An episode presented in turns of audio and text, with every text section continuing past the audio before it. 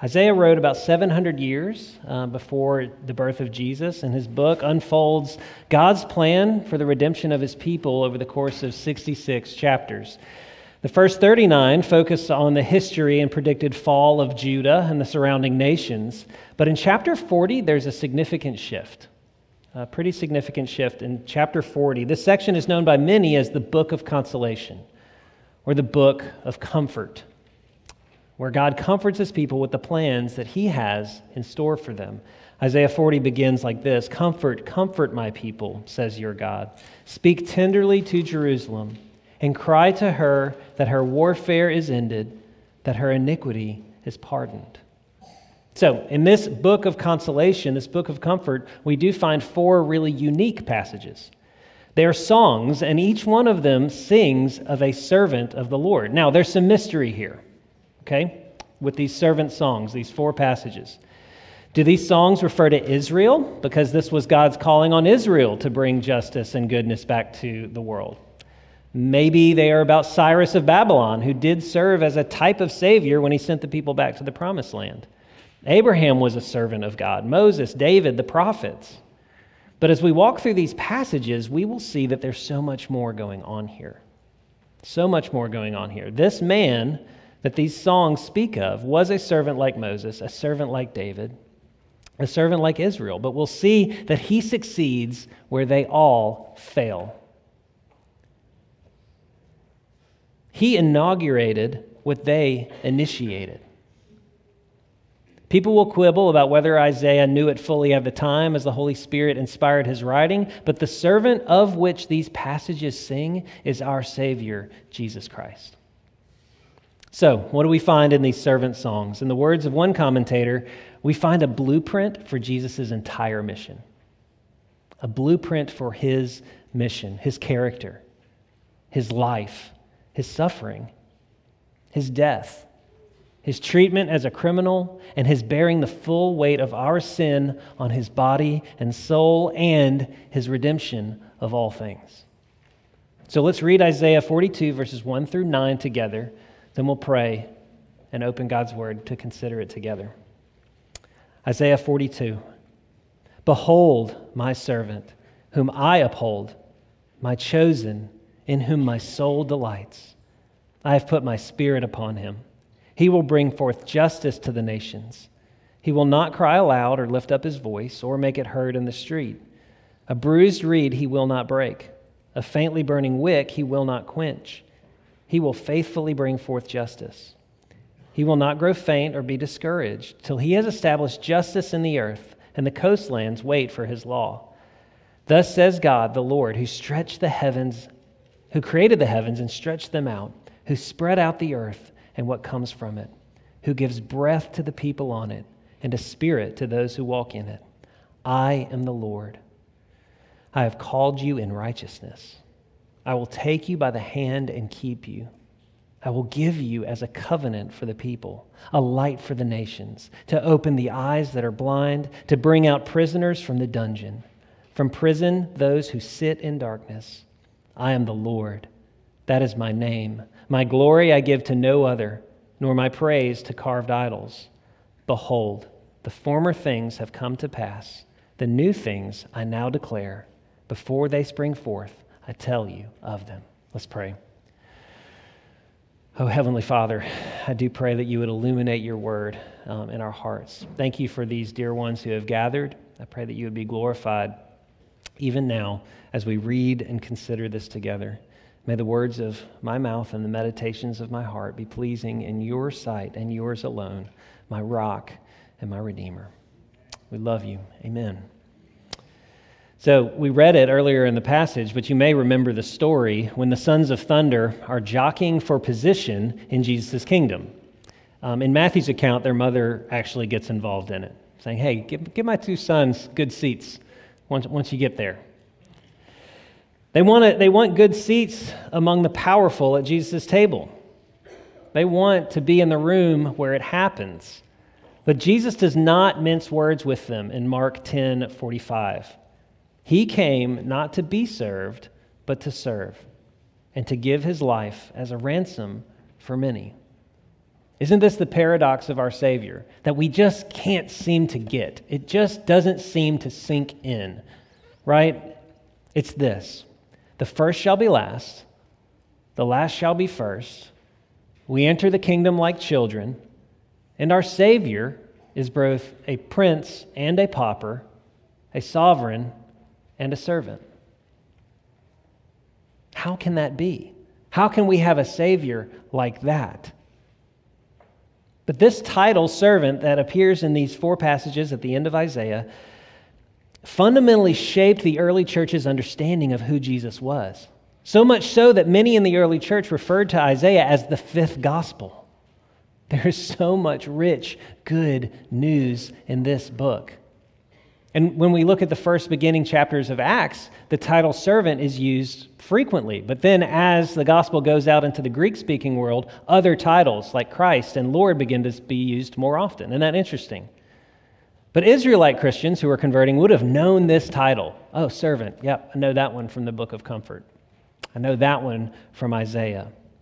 So, in this passage, we see that the servant will work wonders. But the question we are going to ask is how will we know him? What will he be like? So today, I want to invite you to look back on his gentle justice and look forward to his restoration. There's two things. Look back on his gentle justice. We'll see that in verses 1 through 4. Look forward to his restoration. So look with me at verse 1. Behold, my servant, whom I uphold, my chosen, in whom my soul delights.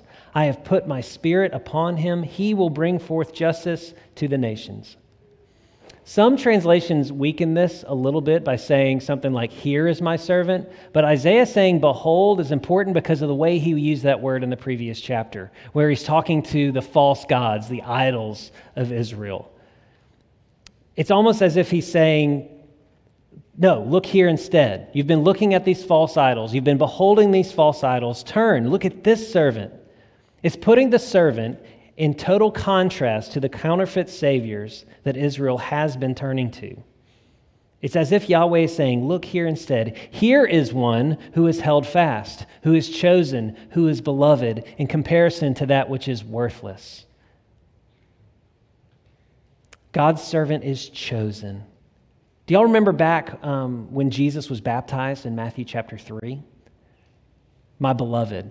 God the Father speaks from heaven and tells him that. The Hebrew word here for chosen was translated there into a Greek word meaning beloved. And what we see there is a intimate connection between choice and love. Choice and love. Let's, let's camp out here for a second. This might be more significant than we think.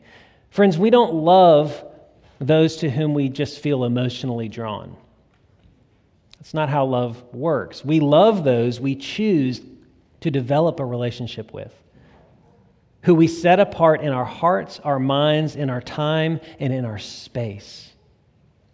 C.S. Lewis said it this way Do not waste time bothering whether you love your neighbor, act as if you did.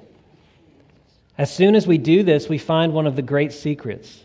When you are behaving as if you loved someone, you will presently come to love them.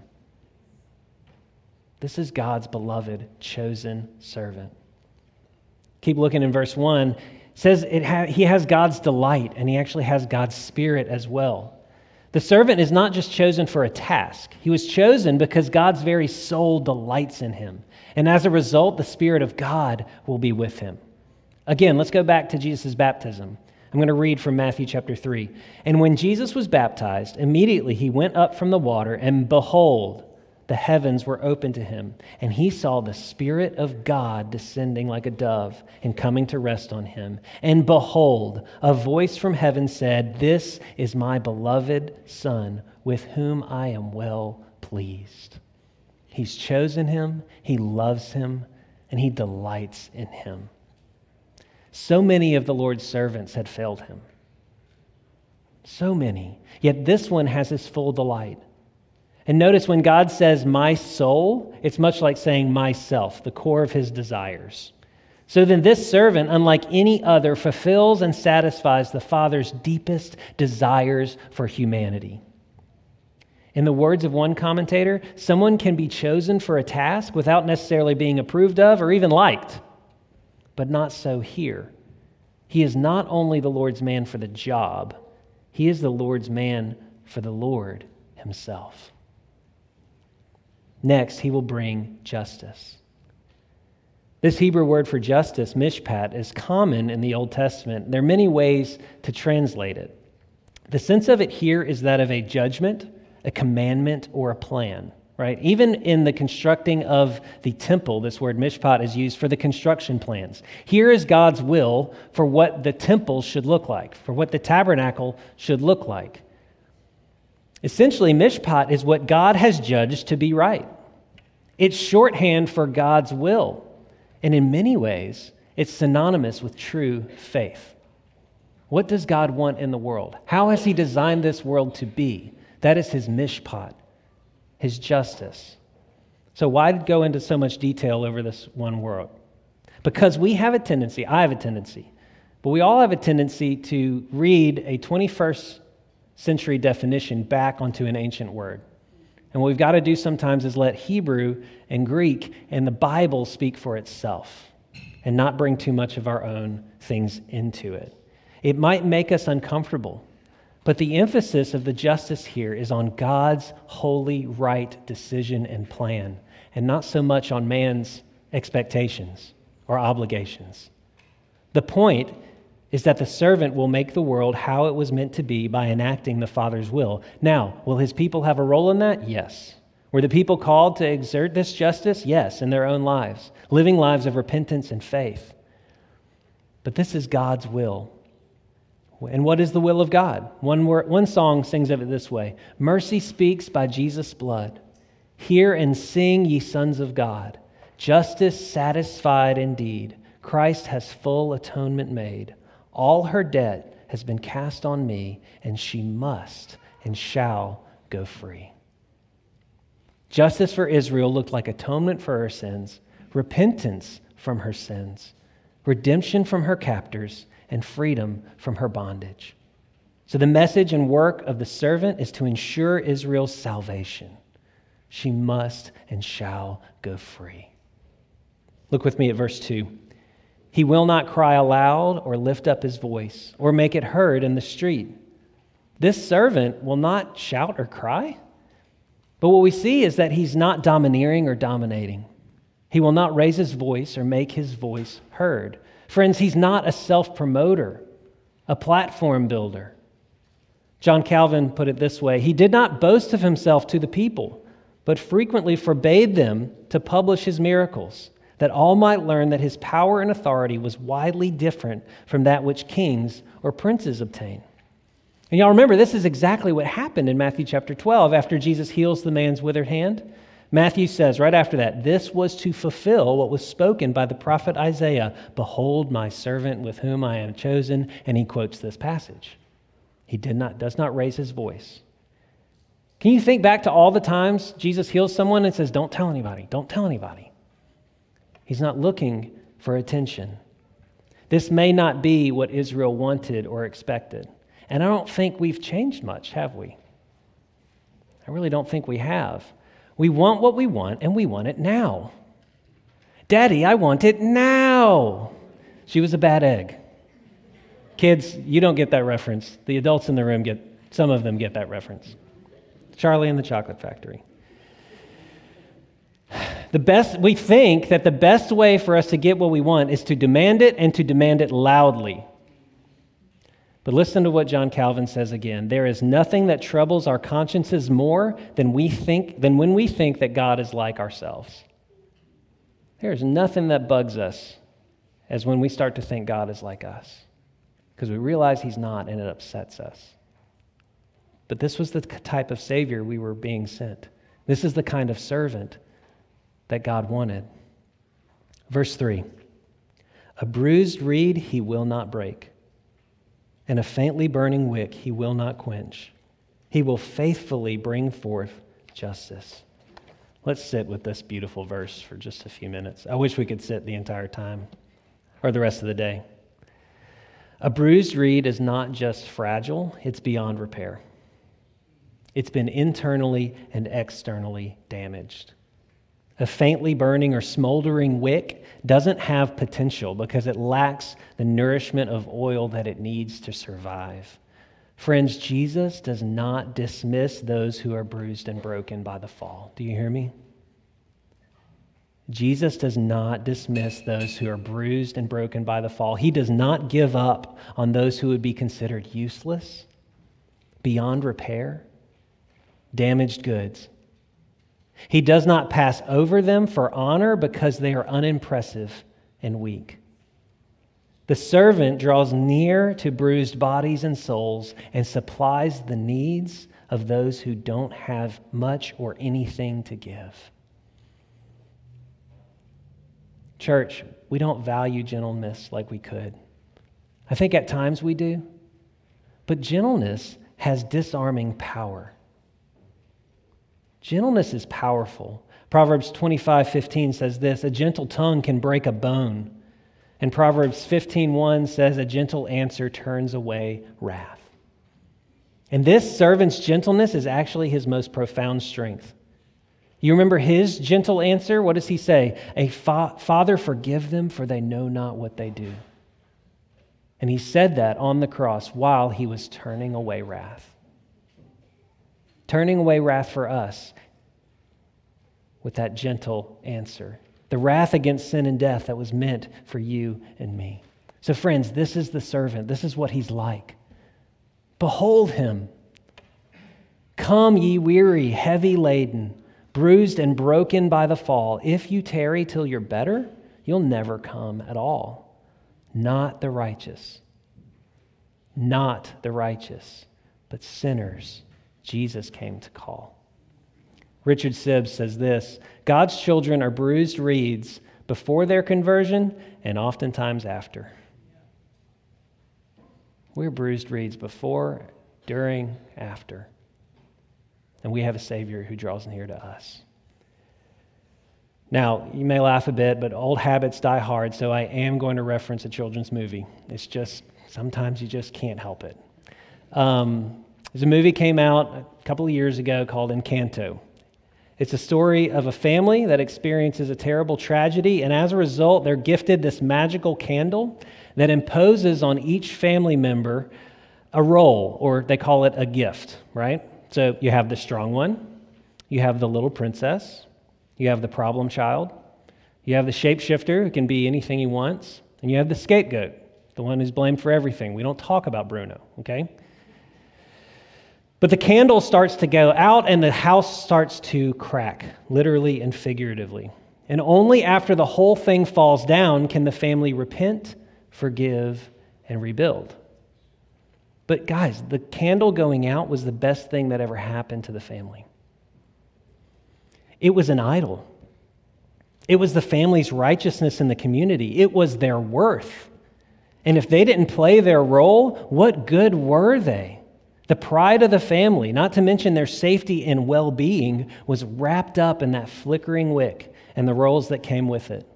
At one point, the grandmother actually sings, We have to earn the miracle that somehow found us. This burden was crushing the family, and it was destroying them.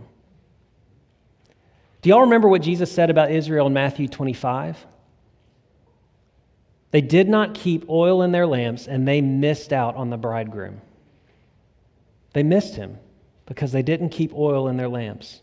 The Pharisees' pride and self righteousness towards struggling, bruised people was actually what put them at odds with God. Their own sense of justice condemned them, and their pride extinguished what life was left in them. But the servant, the servant is different. He came with healing. He blesses his people with strength to turn from their sin, heals their bruises, and tells them clearly, Go and sin no more. I recently uh, really surprised somebody by letting them know that for a short stint of my childhood, we were motorcycle enthusiasts.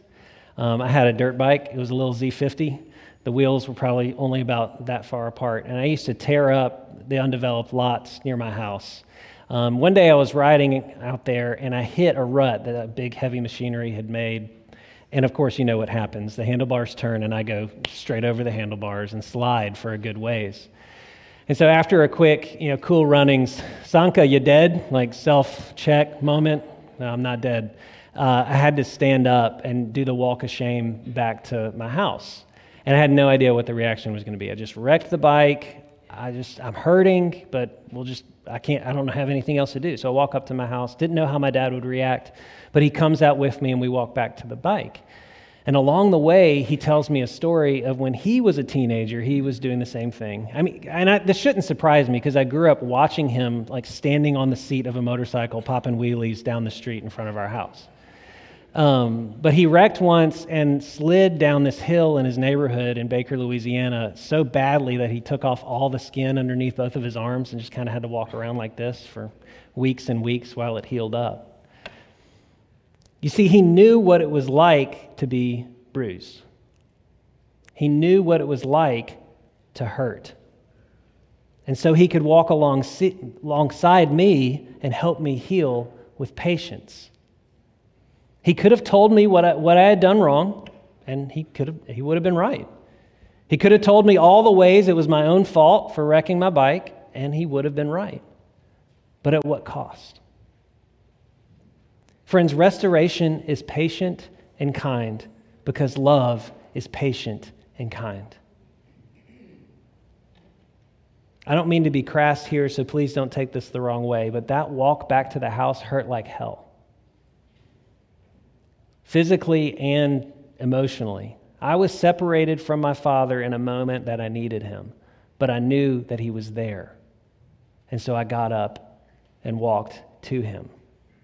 Friends, if you are the bruised reed this morning, will you stand and walk the difficult journey of repentance to the one who stands to serve you? I know that walk hurts like hell. I know it does. If you are the one who serves a bruised reed or knows people who are bruised reeds, will you crush those who are already crushed? Or will you bring the gentle justice of our servant? If my father had not coached me later on how not to wreck the bike in the same way, I would have either given up entirely or just continued hurting myself. Instead, he cared enough to be patient and later cared enough to push. It is a loving thing for our servant Jesus Christ to say, Go and sin no more. Go and sin no more. Dane Ortlund, in his book Gentle and Lowly, says this Jesus deals gently and only gently with all sinners who come to him irrespective of their particular offense and just how heinous it is. What elicits tenderness from Jesus is not the severity of the sin, but whether the sinner comes to him. If we never come to him, we will experience a judgment so fierce it will be like a double edged sword coming out of his mouth at us. But if we do come to him, he doesn't scowl and scold. He doesn't lash out at us in the way many of our parents did. As long as you fix your attention on your sin, you will fail to see how you can be safe. But as long as you look to this servant, you will fail to see how you can be in danger. Friends, look with me at verse 4. He will not grow faint or be discouraged until he has established justice in the earth, and the coastlands wait for his law.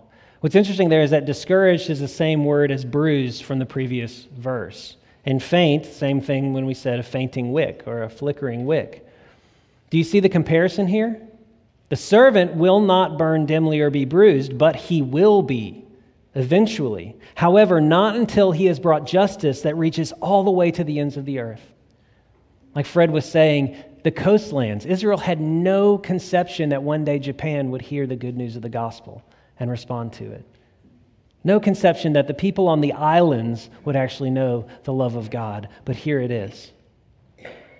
And when would that justice, when would that good news actually go out to all those, not just Israel? Do you remember when he cried out, It is finished on the cross? It is finished. That work of opening the doors of salvation to not just the Hebrews, but to us the servant would have, would have had every right to break the reed and extinguish the candle. In fact, justice demands that we would be broken. But the servant refuses. The servant won't do it. He will not quench what light there is, he will not condemn sinful Israel. And if you find yourself united to this servant, he will not condemn you. He will not condemn you. Instead, he will be bruised, he will grow dim, but not until he rescues his people. So we look back on his gentle justice and we rejoice, but we can't stop there. So often we tell the story and we stop right there. But let's turn verses 5 through 9 and look forward to his restoration. Y'all look with me at verses 5 and 6. Thus says God, the Lord who created the heavens and stretched them out, who spread out the earth and what comes from it, who gives breath to the people on it and spirit to those who walk in it. I am the Lord. I have called you in righteousness. I will take you by the hand and keep you. I will give you as a covenant for the people, a light for the nations. God had made a covenant with Moses, who came down the mountain with justice and law for Israel. But as many of you who are studying Matthew and the Sermon on the Mount know, a better prophet was coming who would stand on a better mountain as a better mediator with a better law and a better covenant. No longer would these covenant signs be outside of us, they would be in Himself. And next week, as we celebrate the Lord's Supper, we will see His body broken. We will see that His blood, the blood of the new covenant, is now given to us in rejoicing, a feast for the covenant people of God. Do you see the change? Do you see what God is doing? This servant is better. Verse 7 to open the eyes of the blind, to bring the prisoners from the dungeon, from the prison, those who sit in darkness. Y'all, until we feel our sin as sin, until we experience the isolation it brings as prison, until we realize our eyes have adjusted to darkness because they've been without the light, we'll never know the joy of this coming servant. We won't know the joy if we don't know we're in darkness. We won't understand the joy of what Charles Wesley sang so beautifully. Long mine imprisoned spirit lay, fast bound in sin and nature's night. Thine eye diffused a quickening ray. I woke, the dungeon flamed with light.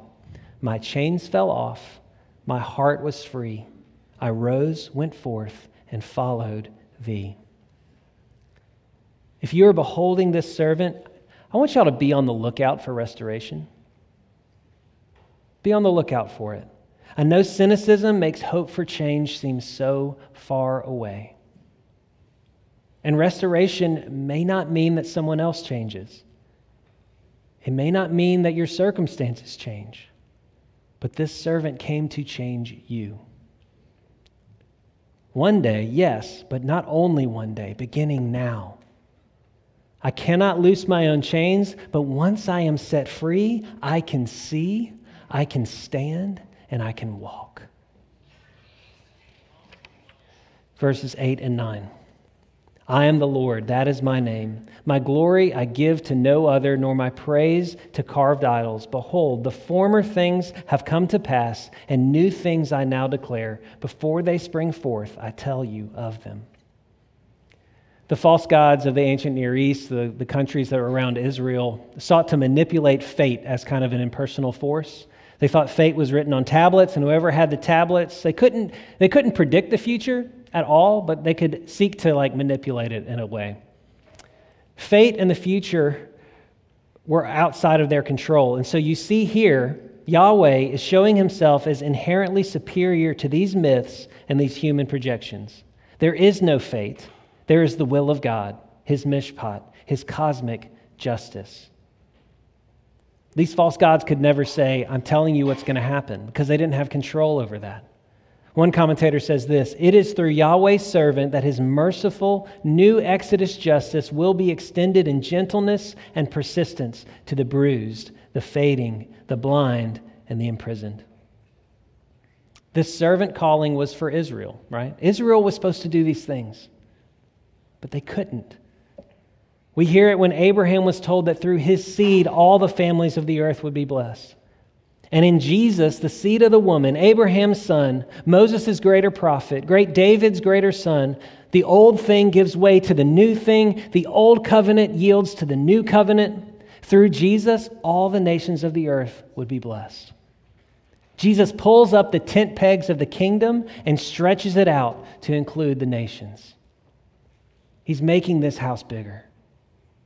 He's inviting new sheep into the sheepfold. And we follow this servant, which makes us a servant of the servant. And in serving him, we accept his mission as our own. We are chosen. We are beloved. We are held fast. We are sustained by the Holy Spirit. And we bring gentle justice and restoration as this servant works in us and through us as his hands and his feet. Behold him. Behold him. Lift up your eyes and see him as he really is, not just as we imagine him to be. I'll leave you with this comfort from Richard Sibbes Shall our sins discourage us when he appears there only for sinners? Are you bruised?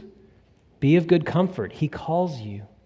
Conceal not your wounds. Open all before him and take not Satan's counsel. Go to Christ, although trembling as the poor woman who said, If I may but touch his garment. If Christ be so merciful as to not break me, I will not break myself by despair, nor yield myself over to the roaring lion, Satan, to break me in pieces. So, friends, look back on his gentle justice, but don't forget to look forward to his restoration. Would you pray with me? Heavenly Father, thank you for this beautiful prophecy. Thank you for your Holy Spirit at work in us. Thank you, Lord, that a bruised reed you will not break, and a flickering wick you will not extinguish until you have brought about your will in this world. Thank you so much. Hear our prayers, receive our worship, Lord. We love you. Amen. Let's stand and sing.